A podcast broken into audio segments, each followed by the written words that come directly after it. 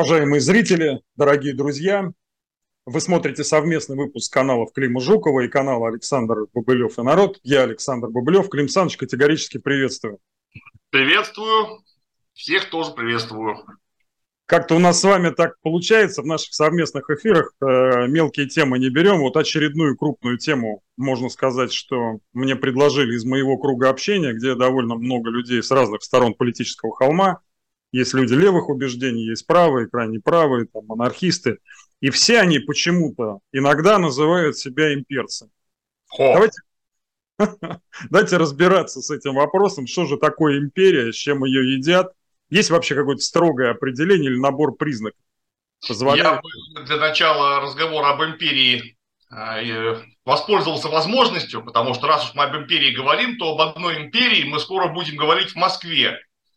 А, в режиме офлайн в Центральном доме кино 17 февраля в 19.00 мы будем проводить фестиваль «Деконструкция live» с Кристиной Егоровой, где будем показывать, а потом обсуждать фильм «Монгол» про Чингисхана, у которого тоже была своя империя. Это старое довольно кино, да? Вы еще не года, да, Сергея Бодрова-старшего как, как-то так этот фильм прошел мимо деконструкции, не понимаю. Ну хорошо, что состоится все наконец-то. А там можно будет присутствовать 17 числа? Или это да, просто... конечно, там нужно будет пройти в электронную кассу, купить билет и прийти. Ну тогда давайте в описании к этому ролику дадим э, точки явки и пароли, чтобы люди... Дадим. Хорошо? Безусловно. Друзья? Смотрите это в описании к этому ролику. Ну, а мы тогда к империи вернемся. К империи тут, тут есть э, несколько моментов, потому что э, мы все, вот мы с вами, э, бледнолицые, э, живем в европоцентричном мире, а европоцентричный мир родился из Римской империи. И поэтому у нас э, практически любое государство, которое, ну, условно говоря, Франция плюс, она спокойно считается империей. Просто потому, что она большая. И мы даже не понимаем, что такое империя. А империя на самом да, и, и мы спокойно называем, например, Китайской империей, Китайскую империю, китайского императора императором, хотя никакой он не император. У него там в титулатуре слова такого нет даже рядом. Он божественный правитель. Он не император. Какой же он император? Вы о чем? У него совершенно э, другое, э, другая легитимация. Э, и юридическая легитимация у него совершенно другая. Но при этом Китай большой? Большой. У него есть монарх? Есть. Так он император, все, все понятно. В Камбодже, ну, точнее, правильно сказать, наверное, еще Камбоджадеше. Вот там, начиная с какого-нибудь 10 века нашей эры, у нас в Камбодже император хотя он Раджа, или точнее Махараджа, великий правитель. Но однако Камбоджа была по своим меркам центрально, прошу прощения, юго-восточно-азиатским очень большая, очень большая, всех завоевала, завоевала, ну так это тоже империя. Империя Маурьев в Индии, ну короче говоря, у нас даже вот СССР, я слышал, империя. То есть у нас империя это просто очень большое государство. Вот и все. Вот есть и, и к этому у нас есть нормальная, совершенно такая, наверное, э, даже уже глубже, чем культурная предрасположенность. Хотя, конечно, изначально она именно культурная, потому что вообще-то мы же, еще и там из э, сказания о Мономаховом венце, мы третий Рим. То есть мы тоже мыслили себя именно как империя в полном узком смысле слова. Мы наследники Древнего Рима, и наш правитель стремился стать царем. А царь – это всего лишь э, русскоязычная транскрипция имени Кайсар, он же Цезарь, он же Гай Юлий Цезарь, первый, э, такой э, далеко не первый император в Риме, но первый единоличный правитель, который в том числе носил титул императора. Император – это носитель империума. Империум в Риме – это единоличная военная власть это именно единоличная и именно военная власть. То есть он владеет единолично, без коллегиума, войском и теми территориями, которые войско покорило. То есть до конца Рима вообще. Рим назывался республикой, а не империей. Он никогда вообще не назывался империей. Рим всегда был республикой. Это нужно запомнить и зарубить себе на носу. Империумом назывались только покоренные территории. Там, где Рим владычествует, но там, где нет римских граждан. Как только Галия получила права римской провинции полноценной, и галлы получили э, гражданские права уже в эпоху принципата, она, Галия тоже стала республикой, частью республики, и там не было империума. Мы все понимаем, эти самые военные императоры и власть захватили уже, начиная с Октавиана Августа, по-настоящему.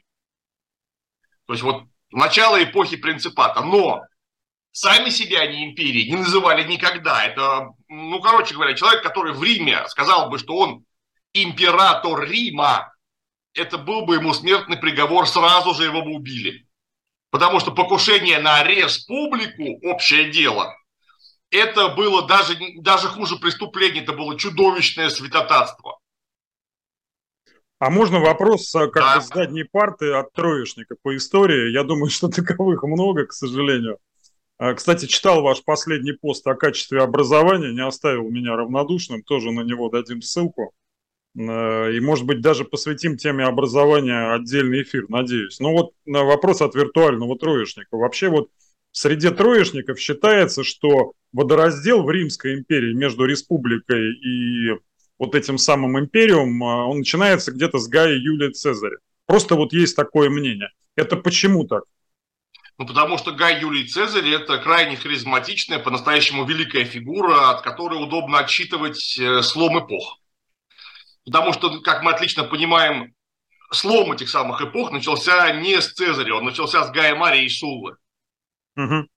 То есть задолго до того, как Цезарь вступил, так сказать, в полную силу. Ну, понятно, что его бы там Сулла уже собирался убить во время проскрипций. И за него заступились знатные родственники и друзья самого Суллы, который сказал, ладно, ладно, я его отпускаю, но вы знаете, в этом парне прячется 100 Гаев Мариев. Вот, и поэтому Цезарь, да, это вот такая удобная фигура. И да, он тоже был император, потому что он получал империум над войском. А до него таких тоже было много, кстати говоря, императоров, потому что он далеко не первый.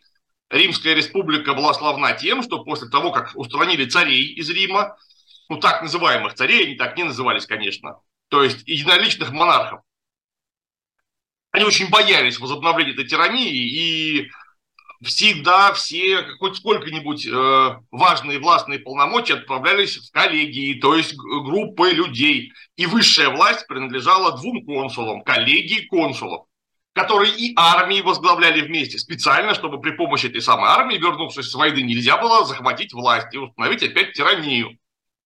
Но в каких-то исключительных случаях, как, например, когда какие-нибудь там кимвры с тевтонами пришли и разгромили консульскую армию, убили консулов, ну, срочно пришлось выбирать новых, и Гаймарий стал императором, то есть единоличным начальником над войском. Он получил империум. Вот. Ну и так далее. А в конце концов Цезарь тоже получил империум и всех победил. А его приемный сын Октавиан Август, он же его племянник Октавиан Август, он э, стал в несколько приемов тоже императором. В конце концов, мы считаем его первым императором. Хотя, конечно, он принцепс, по большому счету, а не император. То есть первый принцепс. Ох, там интересный был механизм наследования власти у римлян. Просто боюсь в это закопаться, я уже... Да, так... да, так вот, а я к чему, собственно, это все, такая длинная предыстория? К тому, что мы Третий Рим, и у нас царь – это император потому что Гай Юлий Цезарь свою ликуху волосатый, косматый, оставил в качестве имени нарицательного, как Карл Великий слово «король» из своего имени произвел в итоге. А, и поэтому мы сразу сказали, что мы империя. Потому что если у нас есть император, то у нас царство, то есть империя. Потом, так как это не все признали, ну то есть как не все, самые главные люди признали, потому что с натяжкой, но это признавал турецкий султан, признавал это император Священной Римской империи Карл V, то есть он называл Ивана Грозного братом в переписке, то есть равным себе. Всех остальных он называл, э, или ну, в лучшем случае, младшим братом или сыном. потому что он император, нет никого на, на одном уровне с ним. А Ивана Грозного он, однако, звал братаном. Э, вот. Но, тем не менее, вдруг пришлось э, Петру Первому всем объяснять, что царь и император – это на самом деле одно и то же. Потому что европейцы не очень понимали это слово. Или понимали, но юридически придирались, что это на самом деле царство никакое не империя. Это, это все глупости какие-то. Император у нас вот есть австрийский, а больше мы никакого не знаем. Ну и вот и Петру Первому пришлось еще раз короноваться императором, хотя он же был царем, а значит уже был императором. Поэтому у нас э, узко такое специализированное понимание империи. При этом оно совершенно неправильное. Ну или неправильное до конца, потому что мы империи признаем Римскую империю тогда, как мы, Россия, а потом и Советский Союз, были похожи на Римскую империю ровно никак.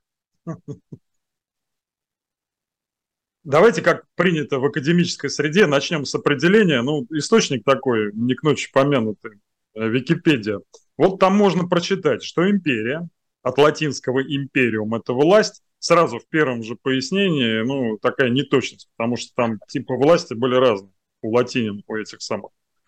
Значит, это государство во главе с императором или колониальная, либо международно значимая держава, опирающаяся в своей внешней и внутренней политике на военные сословия, организованную армию и действующая в интересах военных сословий. Как правило, империя объединяет разные народы и территории в единое государство с единым политическим центром и играющая заметную роль либо в регионе в своем, либо даже во всем мире. Вот э, в отличие от слова «потестос», э, которое означает власть чиновника в пределах его полномочий, латинское слово «империум» действительно означает преимущественно высшую военную власть, а вот вопрос такой, Клим Александрович, а империя обязательно должна воевать? То есть это ей имманентно свойственно или, возможно, какие-то варианты там мягкой силы, сияющего града на холме? Я бы все-таки с определения свернул. Потому что вот то, что нам рассказали в Википедии, это вообще не определение, потому что оно слишком широкое, а значит не определяет ничего. Я могу туда такое количество государств спихнуть, что они что, все империи, что ли? Ну, ну, если принять такого рода терминологию, то да. Я уже говорил, что есть понятие империи такое обывательское, то есть империя в широком смысле слова это просто большое государство, очень большое государство. Ну или очень большое государство в рамках своего контекста. Поэтому у нас Ассирийская империя, которая вряд ли можно считать таковой, и оно, да, было большое, но не очень. Но в контексте своем, в контексте междуречия, оно было, конечно, очень большим. Персидская империя это уже вот настоящая империя, то есть она в самом деле очень большая империя, Чингисхана просто гигантская, самая большая в истории, э, по крайней мере, сухопутных империй, Британская империя, Римская империя, Российская империя, вот это вот все просто большие государства. Есть э, империя в совсем узком, то есть исходном, римском, чисто терминологическом смысле, когда у вас есть центральная область э, Патестоса, которая распространяет военные силы вокруг империум. И только в этом случае такого рода государство может империей считаться. А есть э, империя э, в уже э, не контексте территории, а контексте эпохи. То есть есть феодальная империя, то есть империя Карла Великого. Это, несомненно, феодальная, несомненно, империя. Византийская, она же римская, Восточно-Римская империя, она феодальная, и она же тоже империя, и так, такого рода примеров можно много привести. То есть это хронологический контекст, где оно и когда оно является или не является империей. Потому что э, подгонять под один термин без дополнительного уточнения, какая это империя, э, страны просто невозможно, потому что это будет чудовищное упрощение. Потому что Британская империя – это, конечно, империя, и э, империя Карла Великого империя, но однако между ними очень мало сходств. Потому что Британская империя, такой, какой мы ее знаем, это империя строго буржуазная, а потом уже на своем излете прямо империалистическая, которая имеет вполне конкретный производственный базис и проистекающую оттуда надстройку. Вот эти вот э, империи, которые мы э, наблюдаем в классическую эпоху капитализма, это империи, которые имеют Хартленд, Мазерленд, короче говоря, центр, и колоний, покоренные военной или экономической силой территории, которые подвергаются эксплуатации. То есть это вот такая, ну, то, что, наверное, еще э, ассирийцы с персами э, придумали неосознанно, когда страна сама по себе становится мир-системой. То есть, если мы будем говорить в терминологии мир системного анализа с центром, полупериферии и периферии. Вот обычно это все формируется при помощи э, там, десятков, а может быть сотен государств, из которых там 2, 3, 5 выбиваются в центр миросистемы. Есть такой пояс полупериферии и вся остальная огромная периферия, из которых центр все вытягивает. А империя это дело упрощает. Она просто захватывает территории, огромные территории, и превращается сама в мир-систему этой империи. То есть она может быть маленькая, а может быть очень большая мир-система. Если у нас есть колонии, мы их будем доить. Все, точка. Каким способом? Так э, сначала просто капиталистическим, а потом уже и империалистическим. И вот из этого исходя, ответ на вопрос, нужно ли завоевывать, нет, не обязательно. Если вы контролируете уверенно территорию и вы ее доите, так неважно, каким способом это сделано. Вы туда авианосец пригнали или несколько банкиров с мешком денег. Они просто все купили. Если уж э, прозвучало имя Карла Великого, опять можно вопрос? Спарта Конечно. с задней.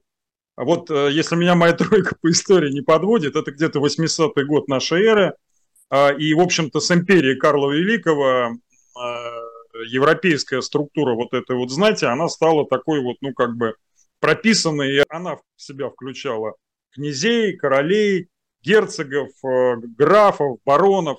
Вот как, как эта структура, э, Клим Саныч, она вот в, э, в рамках империи между собой взаимодействовала? Кто там был старше и как они между ну, собой... Ну, про Карла Великого, да, он именно короновался императором в Риме в 800 году и умер в 814. То есть 14 лет он проимператорствовал, и, по-моему, до этого еще лет 30 прокоролевствовал.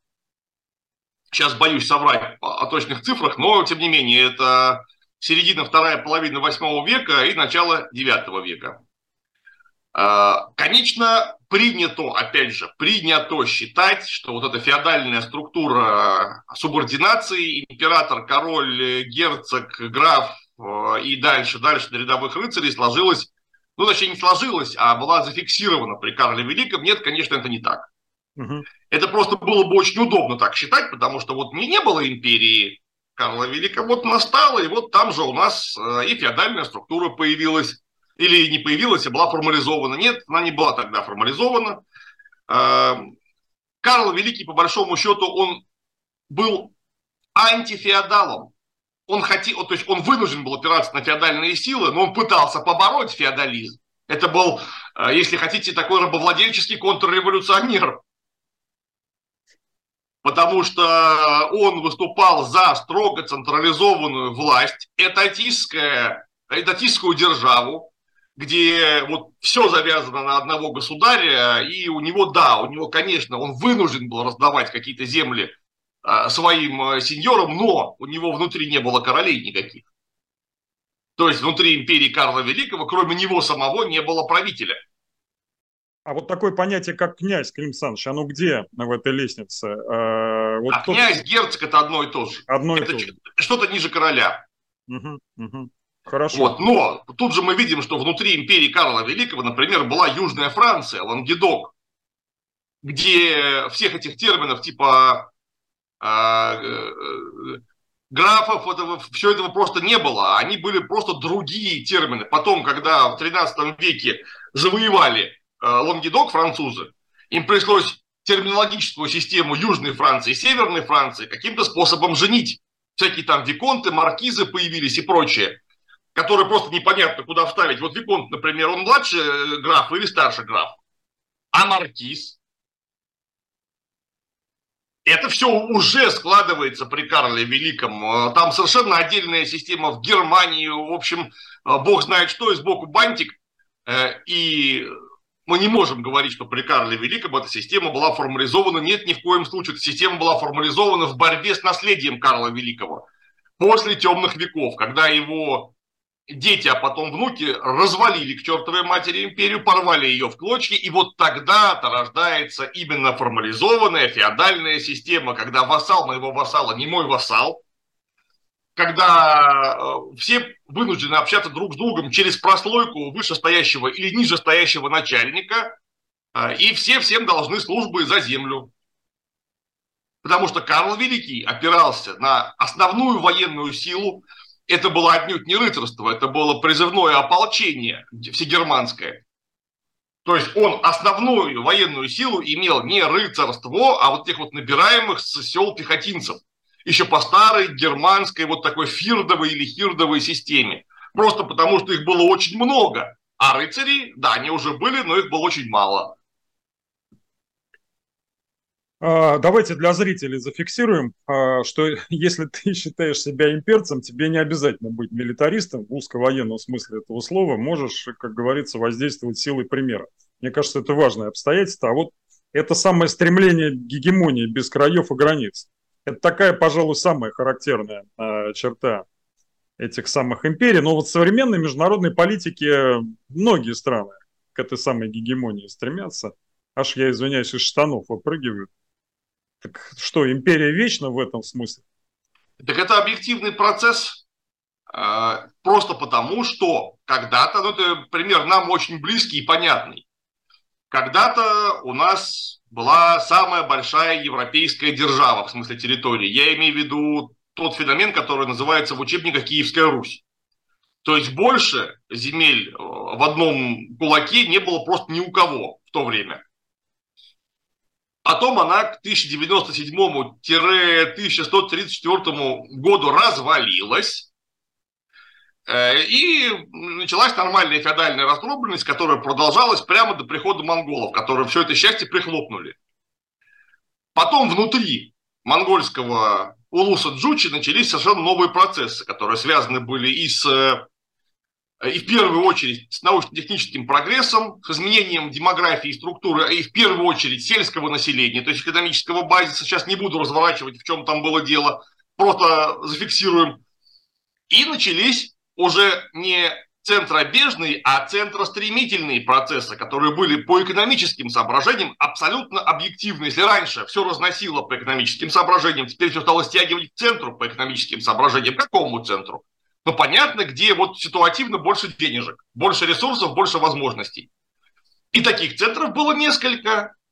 Это была Москва, соседняя Тверь, которые с Москвой кусались так, что аж вот кишки летели во все стороны, вплоть до 1375 года, и потом еще немножко. И этим центром еще была Вильна, то есть столица Великого княжества, княжества Литовского, э, которая минимально пострадала или вообще не пострадала от монгольского завоевания. И вот прям начиная с Ольгерда и Дмитрия Ивановича Донского, и даже немножко раньше, чем Дмитрий Иванович Донской, там такое же началось. Это наша, наша родная столетняя война, которая продолжалась сильно больше ста лет. Просто потому что ну, литовцы хотели возглавить этот объективный процесс, и москвичи хотели возглавить этот объективный процесс, то есть соединение земель вокруг какого-то центра. История, я думаю, что это историческая случайность, конечно, а не результат каких-то объективных факторов. Сложилось так, что все собралось вокруг Москвы, а могло бы собраться вокруг Вильна, там неважно какой город, какая фамилия. Это повторяюсь, процессы совершенно объективные, которые происходят в мире, процессы укрупнения, потому что экономика укрупняется, потому что и так удобнее. А кто вот этим укрупненным хозяйством владеть это будет? И поэтому, конечно, все, кто может, все пытаются засунуть туда руки по самые плечи и никогда их оттуда больше не вытащить. Раз уж я сказал на слово сияющее, словосочетание «сияющий град на холме». Вот Римская империя несла э, покоренным народам пакс романа, да, ну, грубо говоря, свой уклад жизни, который, кстати, для многих покоренных земель был достаточно прогрессивным, надо это признать. Ну вот. Насколько для империи важна цивилизационная привлекательность или сила, или сила оружия? Достаточно? Я... Как это написано было в произведении одного из моих любимых писателей-фантастов Александра Зовича. Книжка называется «Римская звезда» про известного поэта Публия Видия Назона. Э, как там говорил один ссыльный, говорит, ну, говорит, конечно, говорит, сейчас, говорит, будет тут, говорит, дорога, статуя императора под каждой березой, театр баня и на каждой стене СПКР.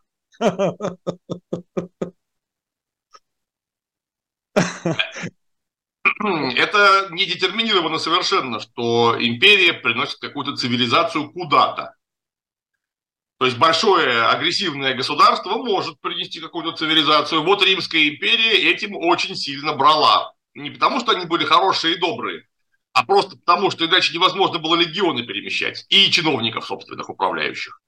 То есть, если вы были внутри Римской империи, там обязательно должна была быть дорога, по которой по суше могли вдруг очень быстро примаршировать регионы и, и быть поставлен провиант для он их.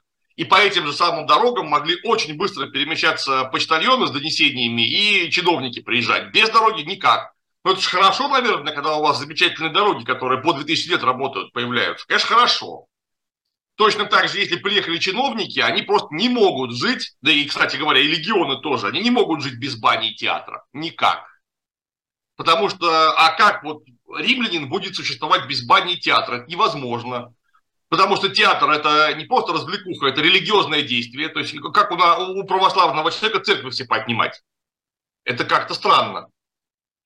Ну а баня это гигиенические процедуры, без которых римляне не могут. И вот у вас уже есть дорога, театр и баня. Ну это же тоже хорошо. Вы же тоже ими можете пользоваться.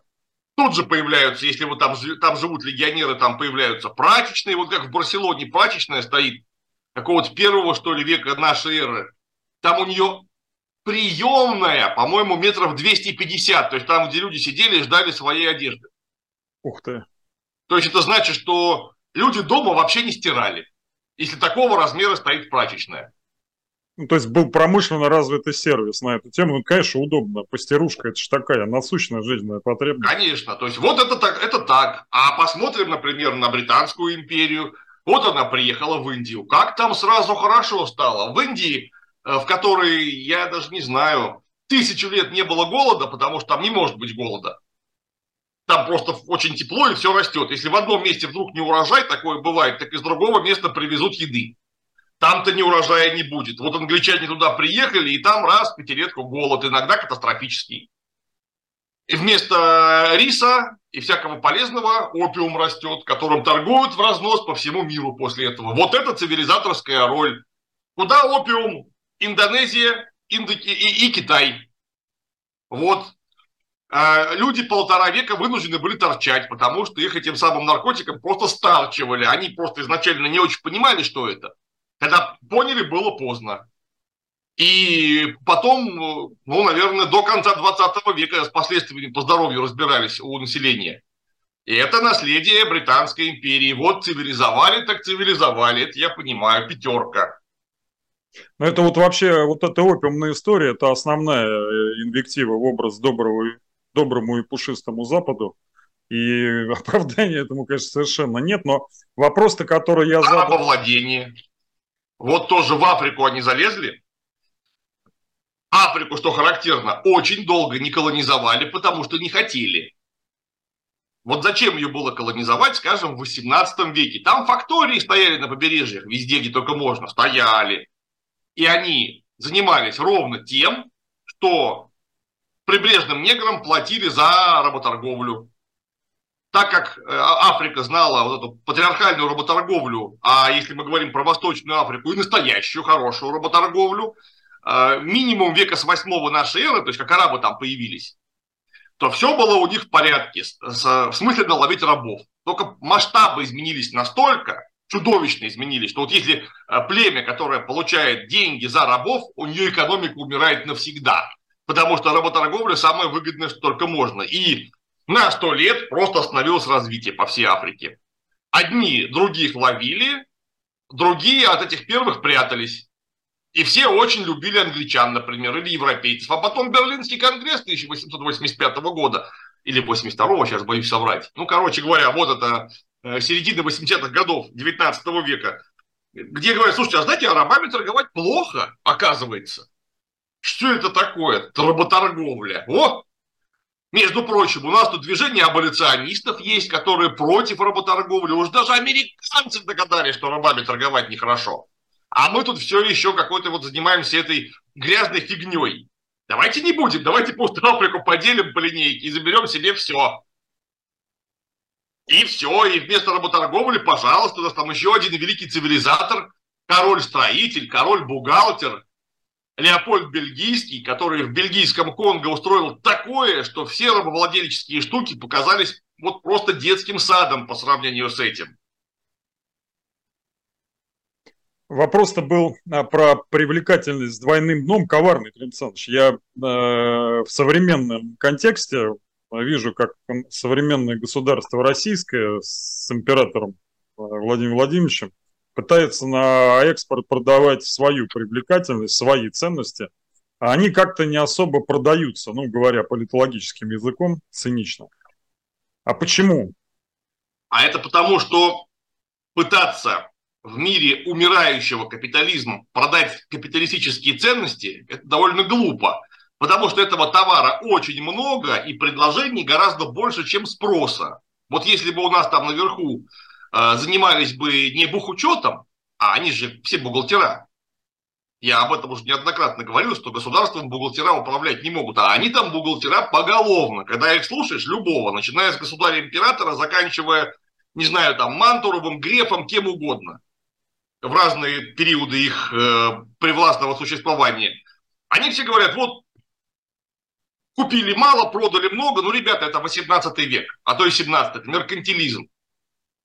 И вы в него-то играть не умеете. Но, когда вы пытаетесь на этом основании построить некую цивилизационную привлекательность, вы понимаете, что эта цивилизационная привлекательность продается по всему миру с 17 века, и этим товаром рынок просто забит, перенасыщен, и более того, этот товар-то уже лежал, и он тухнет.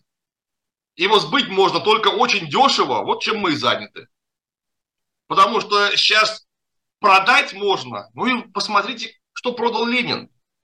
Вот Ленин продал другую цивилизационную привлекательность, совершенно прогрессивную, хорошую, и так получилось, что половина земного шара резко покраснела.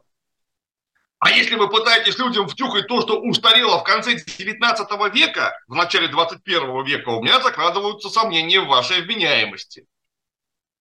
Ну, то есть оригинального контента мы не предлагаем, да, правильно я понимаю? Вот то, что мы подчеркиваем, да. Вот У тебя... меня есть такая идея, и более того, я ее уже почти реализовал, этот сценарий яростно пишу. Ну, даже не сценарий, наверное, это правильно назвать список. Вот, да, правильное слово список. Вот уже не совсем благополучный Советский Союз, вот с 1961 по 1991 и благополучная Российская Федерация с 1991 по 2022. Какие фильмы были сняты за 30 лет тех и этих? Вот прям по десятилетиям. И мы посмотрим, что продавал Советский Союз, и как это покупали, и что продавала Российская Федерация. И вдруг мы узнаем, что наших современных фильмов за 30 лет да почти и нету. Даже я не имею в виду на внешнее использование тех, которые мы бы, потребители э, русскоязычного контента, просто запомнили бы. Вот просто запомнили.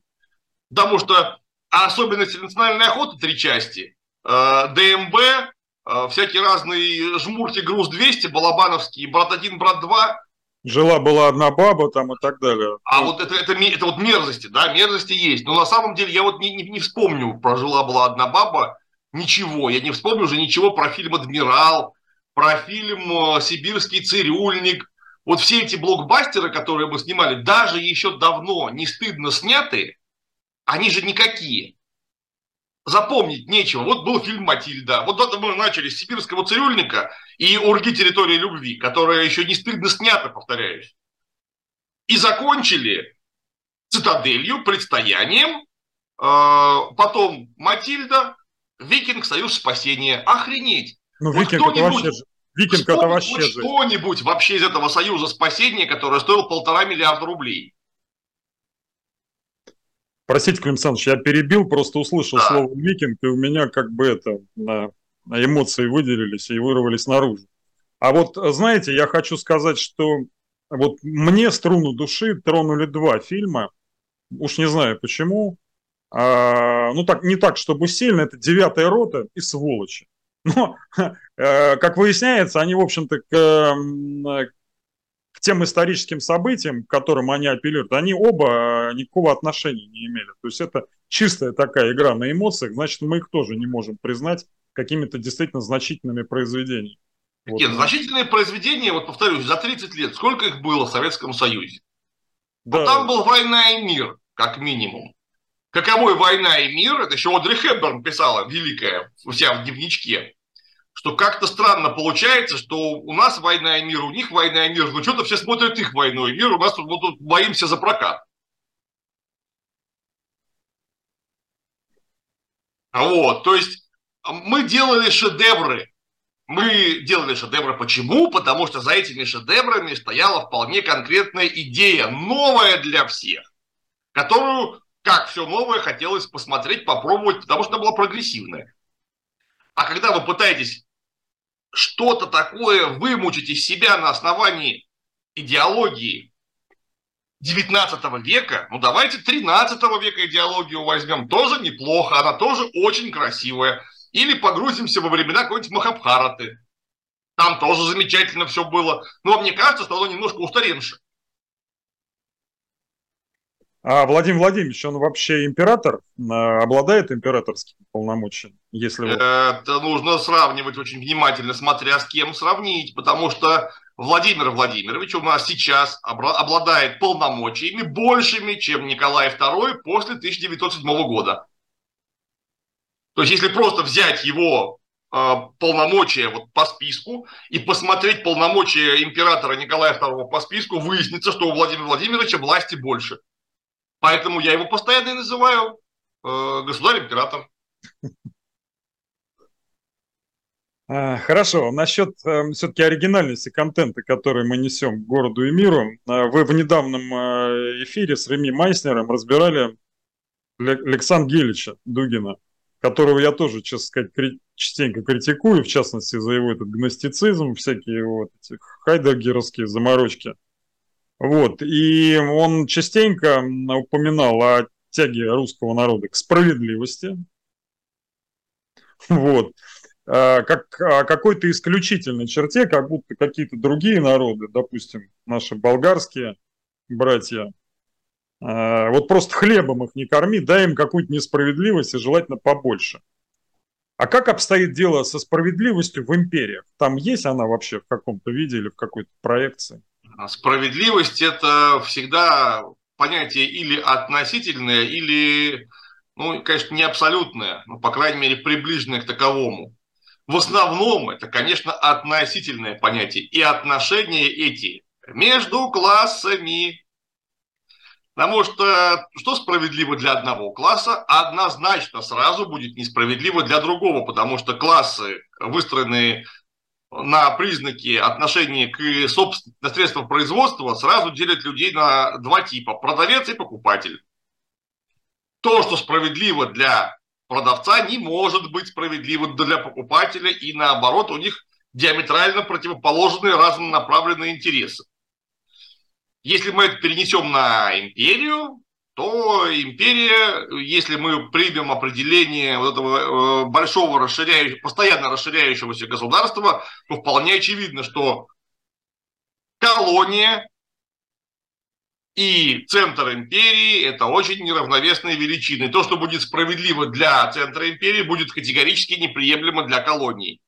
Он умнейший человек, кстати, я его очень люблю за искренность, это Уинстон Черчилль. Он же прямо говорил, что эти сволочи, то есть индийцы, сами виноваты в своем голоде, потому что они размножаются как кролики. Ну, потому что вот если бы они были умные, размножались бы не как кролики, им бы хватало еды. Вот он, не скрываясь прямым текстом, прямо указывал, кто такие для него индийцы. По-моему, тут все очень наглядно. Поэтому в империи то, что справедливо для центра империи, это одна справедливость, то, что для колоний другая справедливость. Полная справедливость она в том, чтобы империи просто не было, чтобы она исчезла. Я имею в виду буржуазную колониальную империю. Ну и так далее. Раз уж э, сэр Уинстона вспомнили, э, вроде такой бредовый вопрос по форме, а вот империя, она теоретически чисто может быть демократией? Ну, вот, естественно, британская колониальная империя в начале 20 века имела основу устройства вот эту вот смесь конституционной монархии и парламентской республики. То есть, ну... Я бы поправил немножко, потому что в Британии никогда не было конституционной монархии в силу отсутствия конституции. В Британии нет верно. конституции. Это парламентская монархия. Парламентская монархия досталась Британии по наследству, а именно от э, английского королевства, плантагенетов, когда Иоанн безземельный оказался настолько безземельный, что на него надавили и заставили созвать сословное представительство. Каковое теперь трансформировалось в полноценный парламент, ну, более-менее полноценный, Э, где есть нижняя палата, которая, собственно, демократическая, и верхняя палата лордов, которая, собственно, настоящая, это феодальная еще по своей форме. Вот э, поэтому Британская империя все-таки не совсем удачный пример, потому что там есть очень серьезные пережитки э, феодальной формы. Не содержание, конечно, уже, но форма. Но империя, буржуазная колониальная империя запросто может быть демократической вообще без какого-нибудь там монарха и прочее. Посмотрите на США. Это настоящая империя с огромным количеством колоний. А, и э, чудовищно экспансионистской внешней политикой, которые за 200 лет 100 войн развязали или участвовали в 100 войнах. Понятно, что Вторую мировую они напрямую-то не развязали, однако в ней участвовали. Но, тем не менее, наплакались с ними буквально все. А Демократия, вот несомненно, империя тоже, несомненно, по всем э, признакам. Опять же, оговорюсь, если мы говорим о буржуазной, а точнее уже империалистической державе. Это, наверное, вторая заметка, которую стоит сделать слушающих нам э, имперцев. Э, друзья, демократические убеждения не мешают быть имперцем. Так что Видите, у нас все демократичненько. Вот, а вот что касается, раз уж мы про США теперь заговорили, вот э, мы выяснили в нашем эфире про войну, что примерно там с конца 19 века воевать стало и не особо выгодно. Но одним из э, самых часто упоминаемых признаков имперского уклада да, жизни страны являлись э, подвижные границы этой самой страны. Поскольку сейчас как-то войны, э, ну, скажем так, как-то сходит на нет постепенно, хотелось бы верить, во всяком случае, мировые там всякие такие вот эти вот мясорубки, как в 20 веке. Я надеюсь, ничего такого нас больше не ожидает. Но все-таки, а, если вот те же самые Соединенные Штаты, не осуществляя прямую военную экспансию, они же из Ирака ушли, в конце концов, там военного присутствия нет, из Афганистана ушли, но а, вместо этого принимая, применяет экспансию чисто экономическую, там, идеологическую, там, а, денежную. И можно же считать, что вот э, под границы такой вот империи типа США подвижны, потому что просто целые регионы, и близ лежащие от них, и далеко лежащие, по сути, опять являются их колонией. Из-за в результате вот этой вот экспансии не военного сорта. Ну, как я уже говорил, какая разница? Вы туда авианосец пригоните или банкира с мешком денег, который все купит? Результат же важен, правильно? Тем более, что мы живем в эпоху империализма, то есть эпоху транснациональных корпораций, гигантских финансово-промышленных групп. И ведь мы же говорим такое слово спокойно совершенно, как финансовая империя. А в чем, в чем проблема? Финансовая империя, по-моему, хороший, емкий термин, который отражает реальность но так как финансовые империи теперь у нас управляют государствами, что бы кому ни казалось, именно они ими управляют. Они их, собственно, ставят и ими управляют. Вот выходит так, что интерес финансовой империи, он же финансовый. Если у него финансовая колония появляется где-нибудь в Бангладеше, ну я условно, то зачем туда прям гнать танки и авианосцы? Они его просто купили, этот Бангладеш. Если, конечно, нужно, туда и авианосец пригонит, тоже не сомневайтесь. Но экспансия прошла экономическая, ну, за ней уже идет идеологическая и все остальное. Да, это тоже вариант завоевания, вполне себе.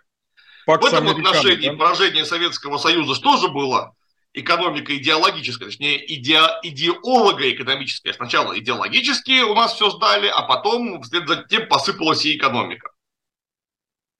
Да, извиняюсь, я перебил. Я хотел сказать, что по сравнению с Пакс Американо, Пакс Романа отдыхает. То есть это гораздо более такая массированная экспансия. И культурно... Ну, времени много прошло. Совсем другие средства и возможности. А, как-то очень давно, еще в детстве практически, э, читал роман Ильи Эренбурга «Буря». А вот. И часть сюжетных линий этого произведения, она захват, захватила предвоенную жизнь французских семей, немецких семей. Я очень хорошо помню, как простые немцы после победы Германии над Францией э, позитивно реагировали на голландский сыр, появившийся э, в магазинах, французское шматье. Вот. Э, это вроде как бытовуха, конечно, Клим чистая. Но вот если говорить серьезно, э, житель империи, наверное, испытывает какие-то позитивные эмоции. Во-первых, от превосходства своей страны над покоренными народами. И имеет э, этот самый житель этой самой империи какие-то вполне себе материальные ништяки, да, вот от э, своего имперского гражданства. Только ли в этом секрет привлекательности империи? Ну, во-первых, конечно, в человеке тройболизм еще далеко не изжит. И когда вот наши кому-нибудь вломили, неважно, футбол там или еще как-нибудь вломили, ну, у каждого человека, который устойчиво принадлежит и самоидентифицирует себя вот с этой группой э, людей, ну, что-то такое внутри появляется позитивное. Вот а наш-то еще ничего. Смотри, думал, все уже, совсем все уже сопливились. А вот с футбола еще вломили. Неплохо, неплохо. Я уж молчу, что если раз и там захватили какую-то там территорию, тоже думаешь, так это же не у нас забрали, а это у них забрали в нашу пользу. То есть все лучше, правильно, все в дом не жит в человеке пока до конца, еще тройболизм, он слишком глубоко спрятан э, в нашем э, каменно-вековом прошлом. Никуда от этого так быстро не денешься. Вот я, например, лично спасаюсь вот от футбола и вообще всех спортивных мероприятий, потому что мне не глубоко не интересно, мне все равно. Нашим наклали 10-0 или наши наклали 10-0 в эти ворота, мне просто пофигу, я на это не реагирую, потому что мне это глубоко, просто вот я, я в другой вселенной нахожусь. Я не смотрю большой спорт никак, кроме фехтования. Аналогично. Э, не нужно испытывать лишних иллюзий. Как, как их когда-то испытывали немцы во время Третьего Рейха, потому что, ну, в самом деле, нахлобучили французов. То есть отомстили за Первую мировую раз. За Еще и погончик нашли Компьенский, тот самый, куда посадили теперь французов унизительный мир подписывать. Прям все со значением. А возродили, так сказать... А, да, это же, опять же, была же тема, что была же у нас франко-прусская, можем повторить. О, можем повторить. Повторили франко-прусскую, все сложилось.